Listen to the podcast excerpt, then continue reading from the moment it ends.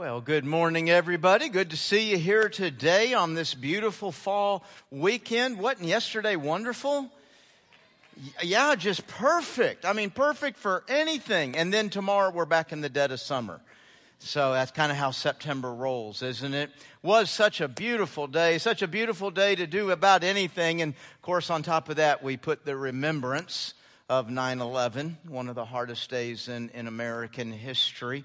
And uh, just thinking back on that day, I know you probably saw some of this on, on our social media, but as I look back and remember that day, of course, there's the horror of what happened on that day and all those memories. But man, my first thought right now is I think about some of those moments, those days that immediately followed, and the, and the unity that we had as a country. And you know, I thought that was just a thought I had, but I noticed, I don't know if it was this morning or yesterday, last night, one of the news websites said a lot of people, when they remember, are remembering the unity.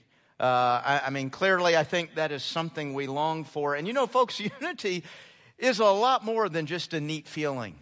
I mean, you think about where we are in our nation right now. We've got real issues, we've got real challenges to work through and solve. And uh, you know, when you reach a place where when somebody comes up with a good answer, but you're against it because it came from them, we're not ever going to get to where we need to be.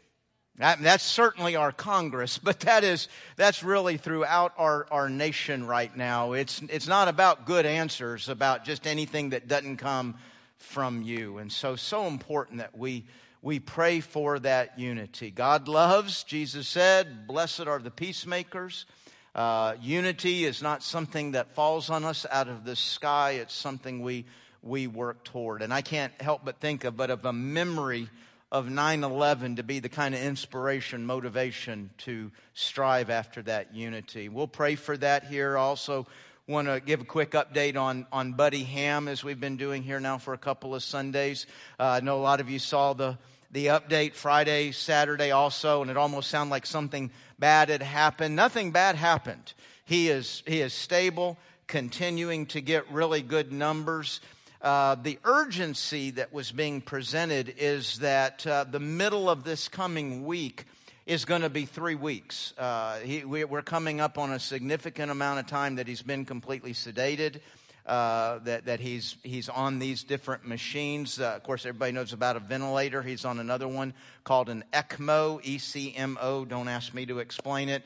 Um, but it's, it's been a long time. And so, you know, the doctor told Carrie, hey, we've got to, we've got to figure out how we're going to make some, some new moves. And we're, we're, we're in a bad spot because we need to see better numbers we need to see a more dramatic turn. So it's nothing bad that happened. It's just that we've realized, boy, we've really got a long way to go. And, and the long way kind of needs to happen right now. So we've asked people to pray specifically.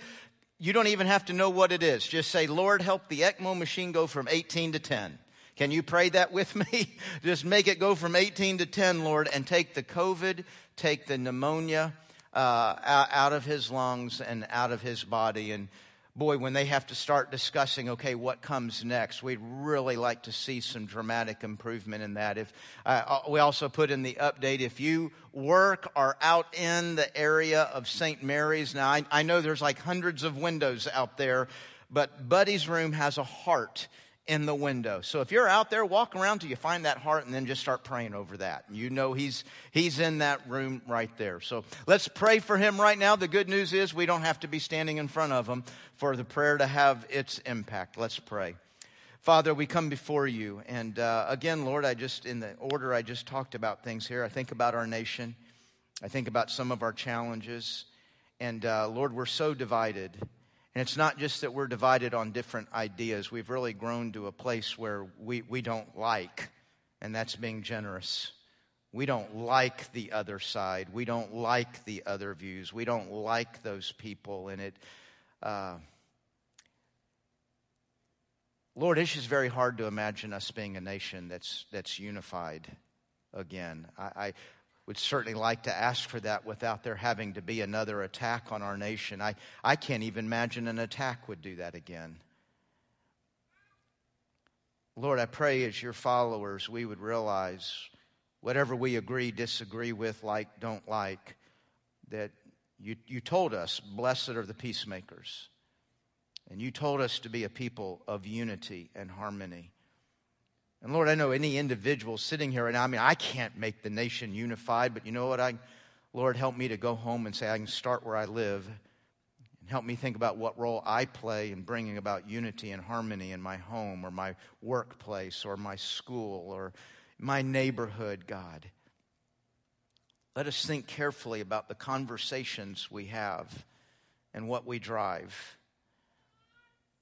Lord, I pray for unity and peace in our nation. I pray we could agree on what is right and good to bring about what is right and good for people in America. Lord, we continue to, to lift up to you, buddy. God, I pray you would move that ECMO machine from 18 to 10. God, I pray that you would take the, the COVID and the pneumonia out of his lungs and body, and that, God, you would restore life and health and strength. And Lord, in all humility, I say, could you do that right now? Could you just really begin to profoundly move on him uh, in this next day or so, Lord? We just really ask that you, we would see you do that. God, we, we continue to lift up to you doctors and nurses and machines and medicines, and we're so grateful for the abilities that you've given mankind. But God, I want to I want to see you move and work, and I want it to be clear to all that it was what you did. It's what you did, God. Would you reach down and touch him? Lord, we ask all of this in the name of Jesus Christ. Amen. Amen. Well, we are continuing today our series, The Gospel, Our Life, Our Answer. And uh, as I told you last week, I, I, kind of came up with that, that idea, our answer, because that's just where I was. I mean, I'm coming through this summer, coming out of a year, year and a half, two years, five years of just seeing so many things so dramatically change in our country, a whole new ways of thinking, everything from sexuality to politics to justice. And, you know, what's, what's my answer as an individual believer? What's our answer as a church? How do we understand this? How do we respond to it? And I, I can't tell you the day, but it just seemed like somewhere in the middle of the summer, God just kind of rapped me on the head like that. It hurt. And He said, I've already given you an answer. Quit praying for one. The gospel is the answer. And it's the only answer I've author, authorized you to carry into the world. You know, I said last week, that doesn't mean we don't learn about other things, we don't understand other things, but for us, it's always in how the gospel is applied. That is the power of God. It is a great answer, it is the answer that we carry into the world, and we got to get careful that we don't get off course running after what is other important things. Oh, how many Christians are running after other important things and missing the only thing that is the power of God for salvation? So we're thinking about this because you and I can say gospel and we just think that's something I did back there when I got saved and I don't have to move, I don't have to act. But we're talking about right now, hey, there's believing the gospel, there's living the gospel, there is sharing the gospel, and just reminding ourselves this word needs to be shaping and defining our lives every single day. Whether there's something going on in our culture that we understand or, or don't understand. Hey, listen, we've got an answer. We've got an answer that can help people not turn down wrong roads and invest a whole lot in wrong answers, right? Do we believe that? And so we want to keep them from having to do that. You know, when I think of trying wrong roads, wrong answers, I think of uh, one of the great Bible figures, uh, King Solomon. King Solomon is one, I think, one of the more intriguing characters of Scripture because the Scripture shows us this really profound experience that he has with God. I mean, the kind of experience that, well, gosh, if that happened to me, I'd love the Lord forever, follow the Lord forever. I'd, that, that would be proof for me. Yeah, Solomon had that experience, but as many of us know, he didn't finish life loving God, did he? He went to a false God. He went to the God of sexuality. It's a God then, it's a God now. And he completely walked away from the Lord. And he re- arrives to a place, and I believe this was under the power of the Holy Spirit, where he begins to look out at life and says, Is there a way to find life, importance, love, and identity? Can I put this together without God? And that's what I would call Ecclesiastes. Ecclesiastes is a research project of building a life without God, building those important things. And, and so in that, boy, Ecclesiastes gives us some of the most strange verses in the Bible because they sound so contradictory to the rest of the Bible. Verses like, which he says over and over and over, life is meaningless.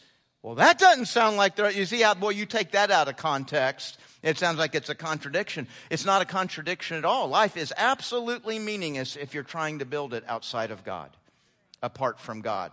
So, what Solomon does in Ecclesiastes is he shows us all the roads that he took, all of the things that he tried to find love and identity and importance. And he could try a lot.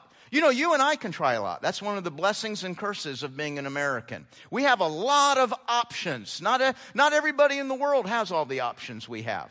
We've got a lot of options for living life without God. But Solomon had more. And if you turn to Ecclesiastes 2, you will literally see him making a list. I tried this, I tried this, I tried this, I tried this. And, he, and he's giving us his laundry list of what he worked through. He says, I tried wine, and I tried laughter, and I tried pleasure.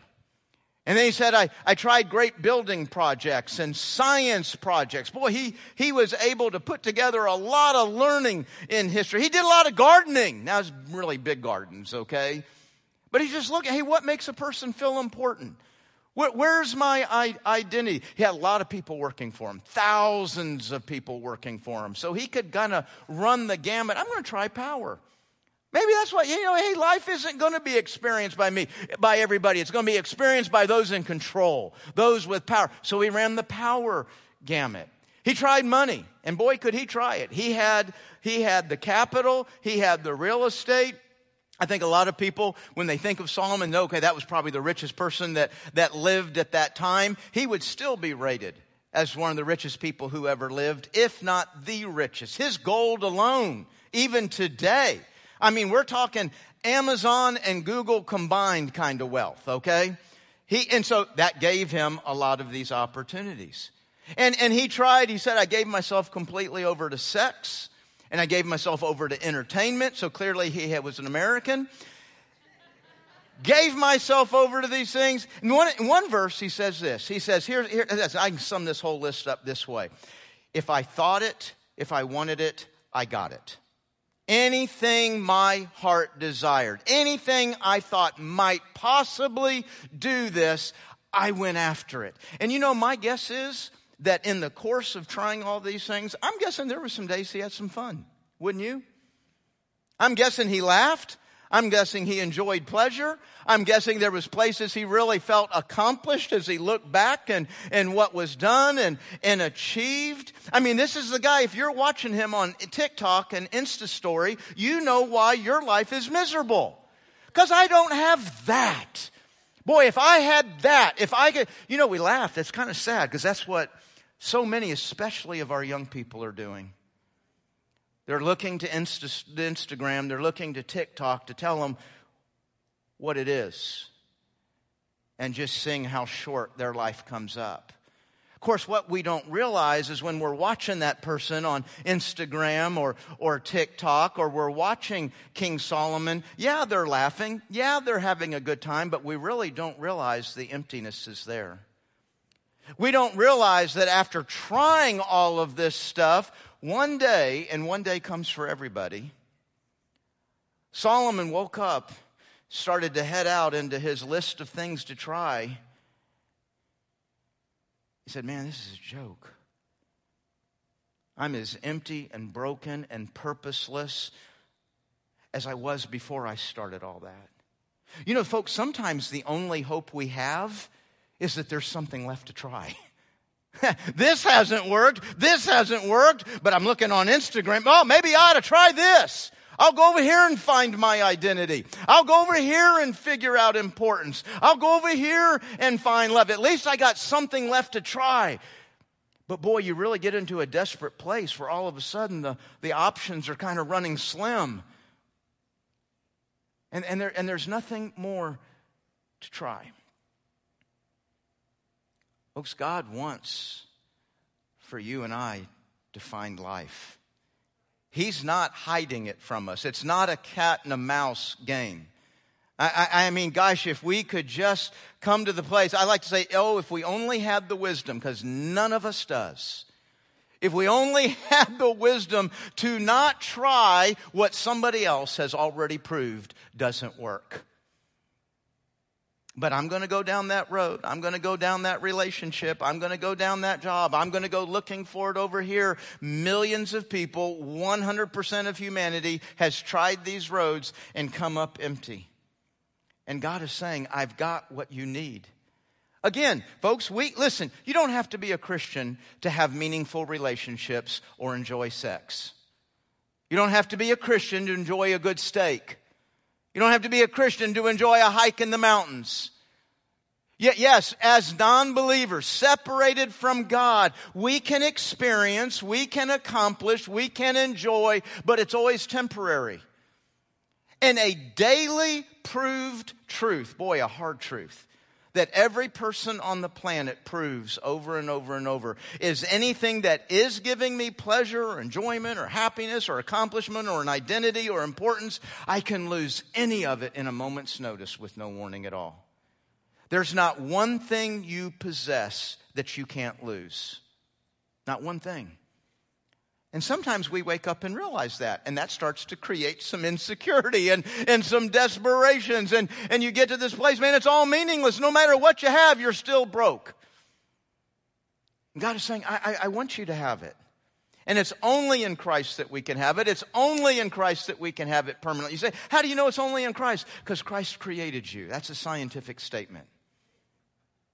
Even if you only say you can't prove it, it's, it's only a theory, but it is a theory. And anybody who tells you otherwise is scientifically lying to you. God created you. He designed this thing and He designed everything around this thing and He knows how it works and He knows what we need. And that's why Jesus, when He came here, said, guys, man, I came that you might have life and have it abundantly. I don't want you just to have life. I want you to have an abundant life. Okay, well, what, what is an abundant life? Well, it must be a lot of money. Well, I'm, that doesn't hurt, does it? but I know people with a lot of money eh, that killed themselves. And I'm not saying that metaphorically, I'm saying that very real. Well, it's having, a, I mean, life is about relationships. Man, it's having you a lot of friends, people who love you. I know people who had a lot of friends, a lot of applause, a lot of support, and they killed themselves. I'm not trying to be crass here, but all these things we're running after to get, there are people. Remember, I talked about having the wisdom to not try what somebody else has already proved doesn't work? And anything we're running around out there, there's people that have that, that have achieved it, that are way beyond us, and they're, and they're miserable and they're unhappy. And they don't have any better way than you and I have of, of, of dealing with brokenness and hurts and pains. So it's none of those things. I think, I think what universally, if you look at everybody, no matter where you are in the world, no matter what generation you're looking at, we all want a few basic things. And, uh, and money and entertainment and all that other stuff probably is pretty nice too. But at the end of the day, here's what we want to know Who am I? Who am I? Am I important? Is there a reason for me to wake up? Is, is it going to matter if I live today? Who am I? Am I important? And love. Am I lovable? Can, can I give love? Can I receive love? Th- these are the questions I think every soul is trying to answer. And when you can get those answered, man, you, you've got an abundant life.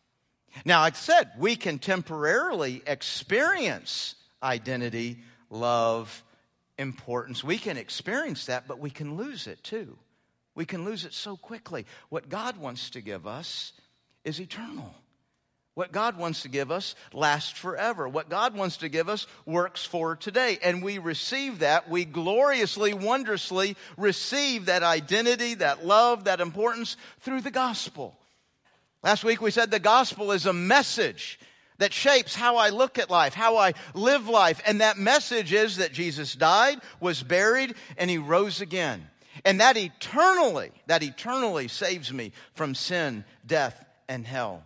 but it very presently and currently saves me from going down one wrong road after another, trying one wrong answer after another.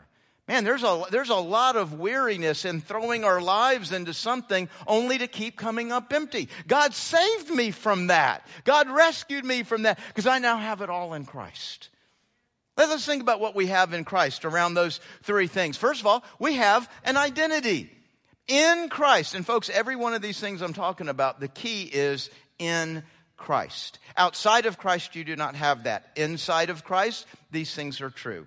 In Christ, I'm a child of God. In Christ, I am a co heir of Jesus. That's one of my favorite ones in the whole Bible. I'm just trying to unwrap that picture. Y'all have heard me talk about this before. Where I stand here before God, Jesus is standing next to me, and we're co heirs. That means we're equals standing before the Father to receive an eternal inheritance. What in the world am I doing here? I don't belong here. Other than that, God is that kind and that good. That's a miracle. That's who I am. I'm a co heir with Jesus. I am a saint. I am a, can you imagine that? I'm a saint. You say, I, I didn't think you were really a saint, Randy. you know, I, I, I kind of get a little frustrated with the, the, the Catholic Church for kidnapping that word out of the scripture and applying it to the Christian version of superheroes. Because I'm not a superhero. I'm never going to be a superhero. I guess what you got to fall into a vat of chemicals, or I forgot the other one that makes people superheroes. But anyway, you know, when you've got a word out there, an idea out there that you know you're never going to be, what do you do? You never try. Why would I try to be a saint? I'm not, I'm not going to be a, a, a, a saint. Hey, you know what? I've put no effort in life into being an NBA basketball player. I mean, it's just, it's just not going to happen. You don't, I don't try things that are just not going to happen. And sadly, many of us would look at being a saint as somewhat the same because we have this idea that some superhero of a Christian. That's not what the New Testament says. The New Testament says you are, it's not, not you're going to become one, not you're growing into one. It says you are a saint. That is your identity. I wonder if I actually believed in my identity, I might have more motivation to live my identity. We're going to talk about this a lot this morning, folks. All the things that we believe that don't ever show up anywhere in our lives. I'm a, I'm a saint. You know what the New Testament doesn't call believers? sinners. you and I are very used to and very comfortable running around saying, I'm a sinner. You're not a sinner. They say, wait a minute, this really sounds strange. Pa- Pastor, I'm pretty sure you've called me a sinner. No, no, I haven't. No, I haven't. Outside of Christ, you are a sinner. That is your identity.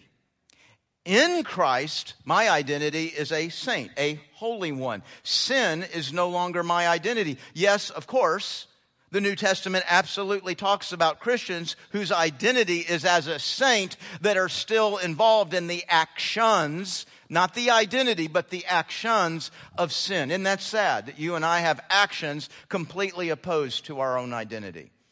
But, but sinner is not my identity. And we just don't look at the basic teaching of the New Testament. So I believe I'm a sinner, so what do I act like? A sinner. I don't believe I'm a saint, so guess what? I'm not even going to work on this week. See, I, have got an identity in Christ. I'm a child of God. I'm a co-heir with Jesus and I am a saint. And in that identity, I am securely loved by God.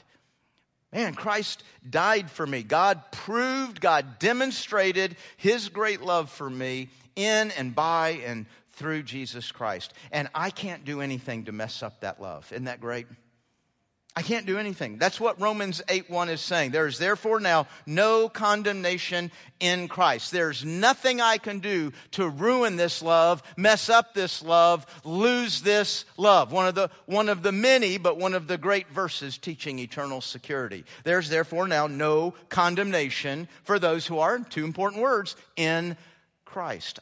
I can't run away God's love. And nothing outside of me can take away God's love. That's what the Romans 8 1 says. You can't, and the end of Romans says, and nothing else can. Nothing in the past, present, or future, nothing in the spiritual realm, nothing in the physical realm. You say, Pastor, what else is there? That's the point.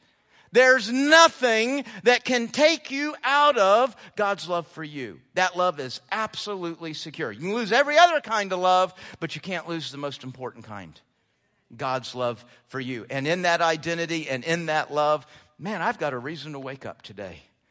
I, am important. I, you know, I, I am important. You know what I am? I'm God's voice. I'm an ambassador for God. He is going to make an appeal to the world today through me. No, no, not through me, the, the senior pastor of the Heights Baptist Church. No, through me, the individual follower of Jesus Christ.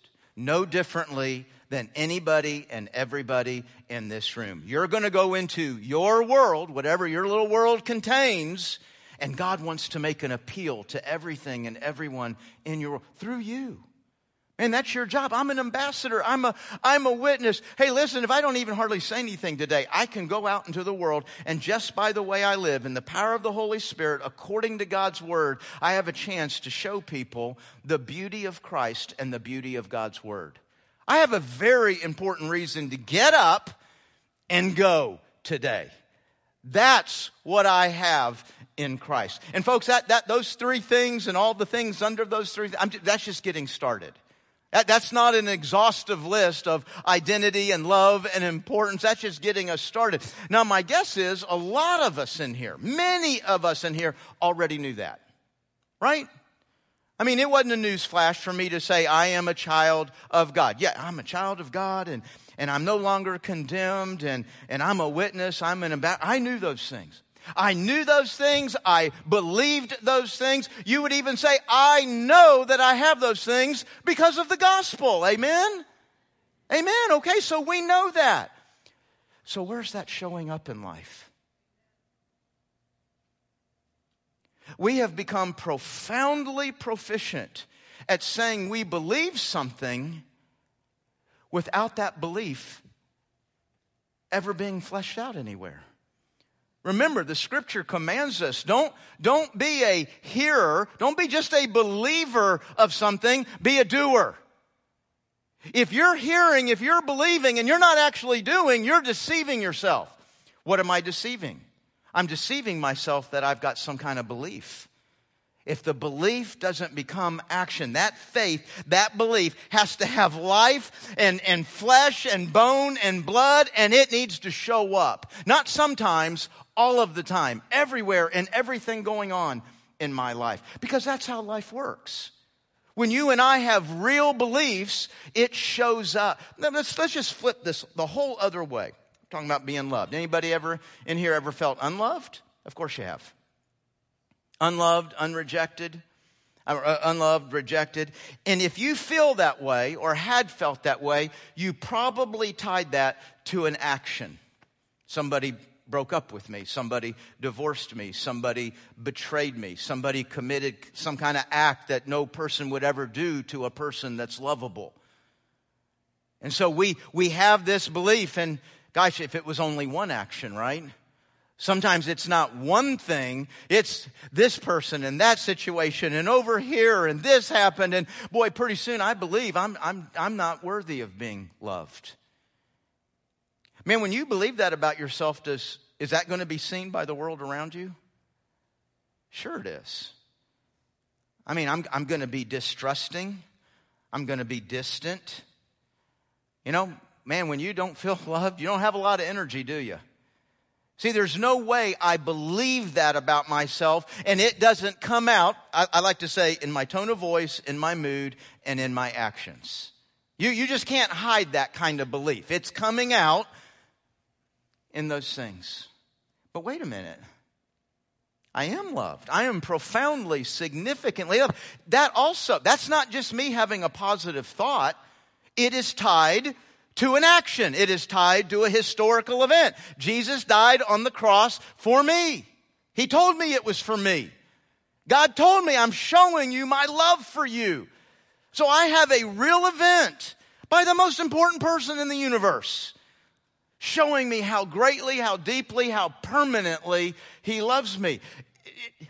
Shouldn't that show up in my tone of voice, my mood, and my actions somewhere? What, what about our job?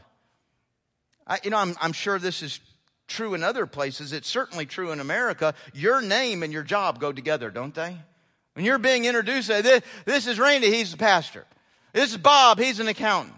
This is Sarah, she's a homemaker. This is Judy, she's a teacher. I mean, we, we, we, name and job. I mean, that's, that's, that's, that's my contribution to society. That, that's what says I'm, I'm doing something. I, I count. I, I matter. Boy, you lose a job, you're fired, you're laid off.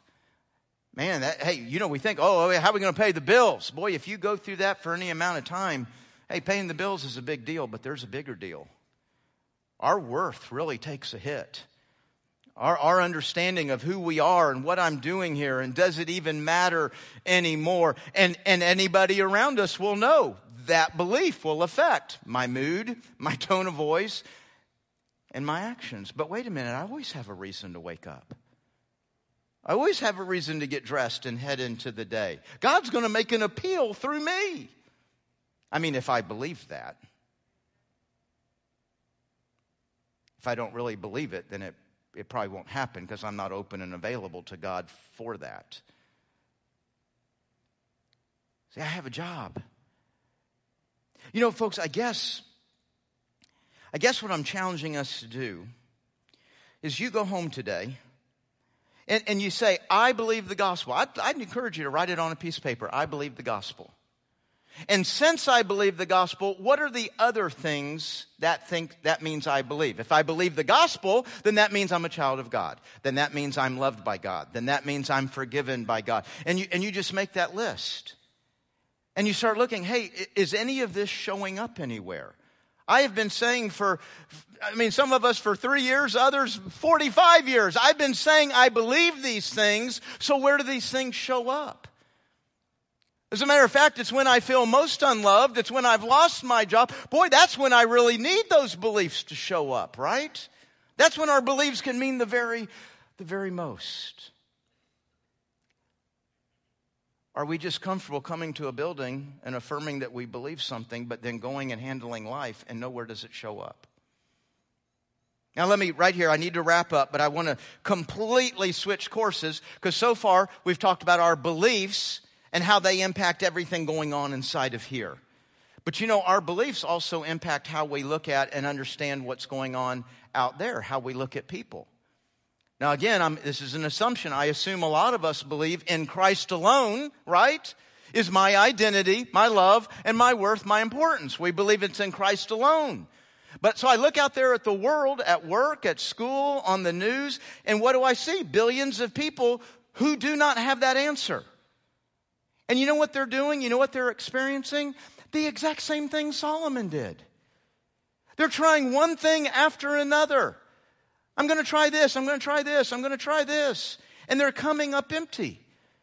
Sometimes they come up empty immediately. Sometimes they enjoy that for years. But sooner or later, they come up empty. And you know, after we come up empty a handful of times, we start to get desperate. And the more desperate we get, we start, when we're in desperation, we make bad decisions, don't we, generally speaking? And so not only am I growing more desperate with life, but I start making more bad decisions. And it just kind of becomes a vicious cycle. You know, wouldn't the believer, somebody who's found the answer in Christ, it seems like you and I would look out there at folks, and boy, at the very minimum, we have now a much more gracious, patient, compassionate view because we see the desperation. We understand they're trying to make life work, they're trying to find what the human soul needs, and they're doing it without Christ. Now, folks, when I say we look out there with grace or wisdom or compassion or patience, I'm, I'm not saying that means we're okay with sin. Sin is a destroyer. Sin destroys and kills life in me and in all around me. So saying that I look out there and I now have a new grace and a new compassion doesn't mean I just, oh, you know, you know, just everybody's trying. Boy, hope one day they find Jesus. No, it doesn't mean we just put a smile on everything. No, the destruction is real. But now, maybe instead of watching them at work or watching them on, on the news and feeling disgust and feeling hate, because they don't have the answer that I've been blessed to have, maybe we think, man, maybe I should be praying for them. Maybe, maybe I should see what role I bring. You know, you and I have been watching a lot of movements, right? Political movements, sexual movements, justice movements. We watch these movements on TV, and some of these in these movements are just doing some horrible things, like burning cities to the ground. And we do. We look at that with disgust. We look at that with hate. They're the evil. They're the problem. God, why don't you just wipe them off the map? What's your answer to that, God? Do you ever think God might be looking back at you and me going, You're my answer to that? I want to appeal to them. I want to do it through you. But you don't believe anything I've said about you. Oh, I am. Do look me sitting here in church on Sunday morning, Lord. You know why people get involved in movements? Because we all want to be a part of something bigger than ourselves. They're just trying to find an answer. If I'm a, maybe if I'm a part of this movement, I'm going to be important. And if I'm a part of this movement, I'm important with these other people. So now I've got a community. I've got people who love me. And now my life counts. You know, I'm pretty sure God had that in mind for the church, don't you? You know, folks, anything you look out there that's broken and on fire and bleeding and empty and crying, it's just people trying to figure out life without Christ. They didn't go to, they didn't get a chance to read Solomon's research project. Hey, I've tried all that. it doesn't work. But you and I have a chance to, to do more than say, it doesn't work. We have the chance to say, hey, I know exactly what you're feeling. Can I tell you what works?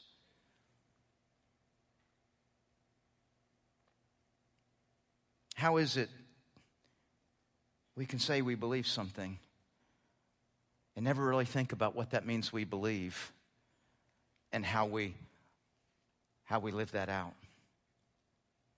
The gospel is the power of God for salvation for all. It is the answer for everybody out there. And for everyone who's received it, go live it, go demonstrate it, they're looking, they're out there searching, and oh my gosh, they're doing some crazy stuff trying to find the answer. Let it be clear in your life what the answer is.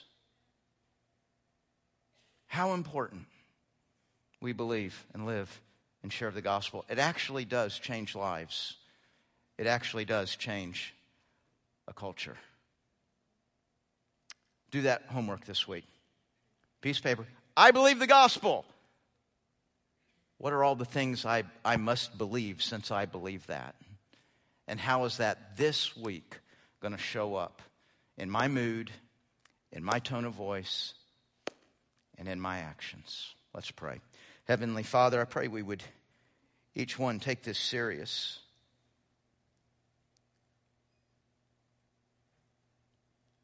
God, I wonder what needs to happen in my life that the gospel could so much more powerfully begin to shape and define all that I am and everything that I do. Lord, I don't want to just complain about the world. I want to, I want to be an answer that you provide, that you appeal to the world through. God, I pray that for, for everybody in our church.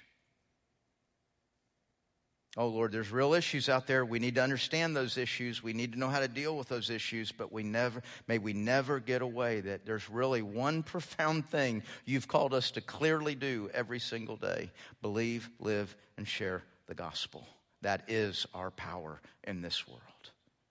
Thank you for it. Thank you for it, God. Help me live it. It's in Jesus' name we pray. Amen. Amen.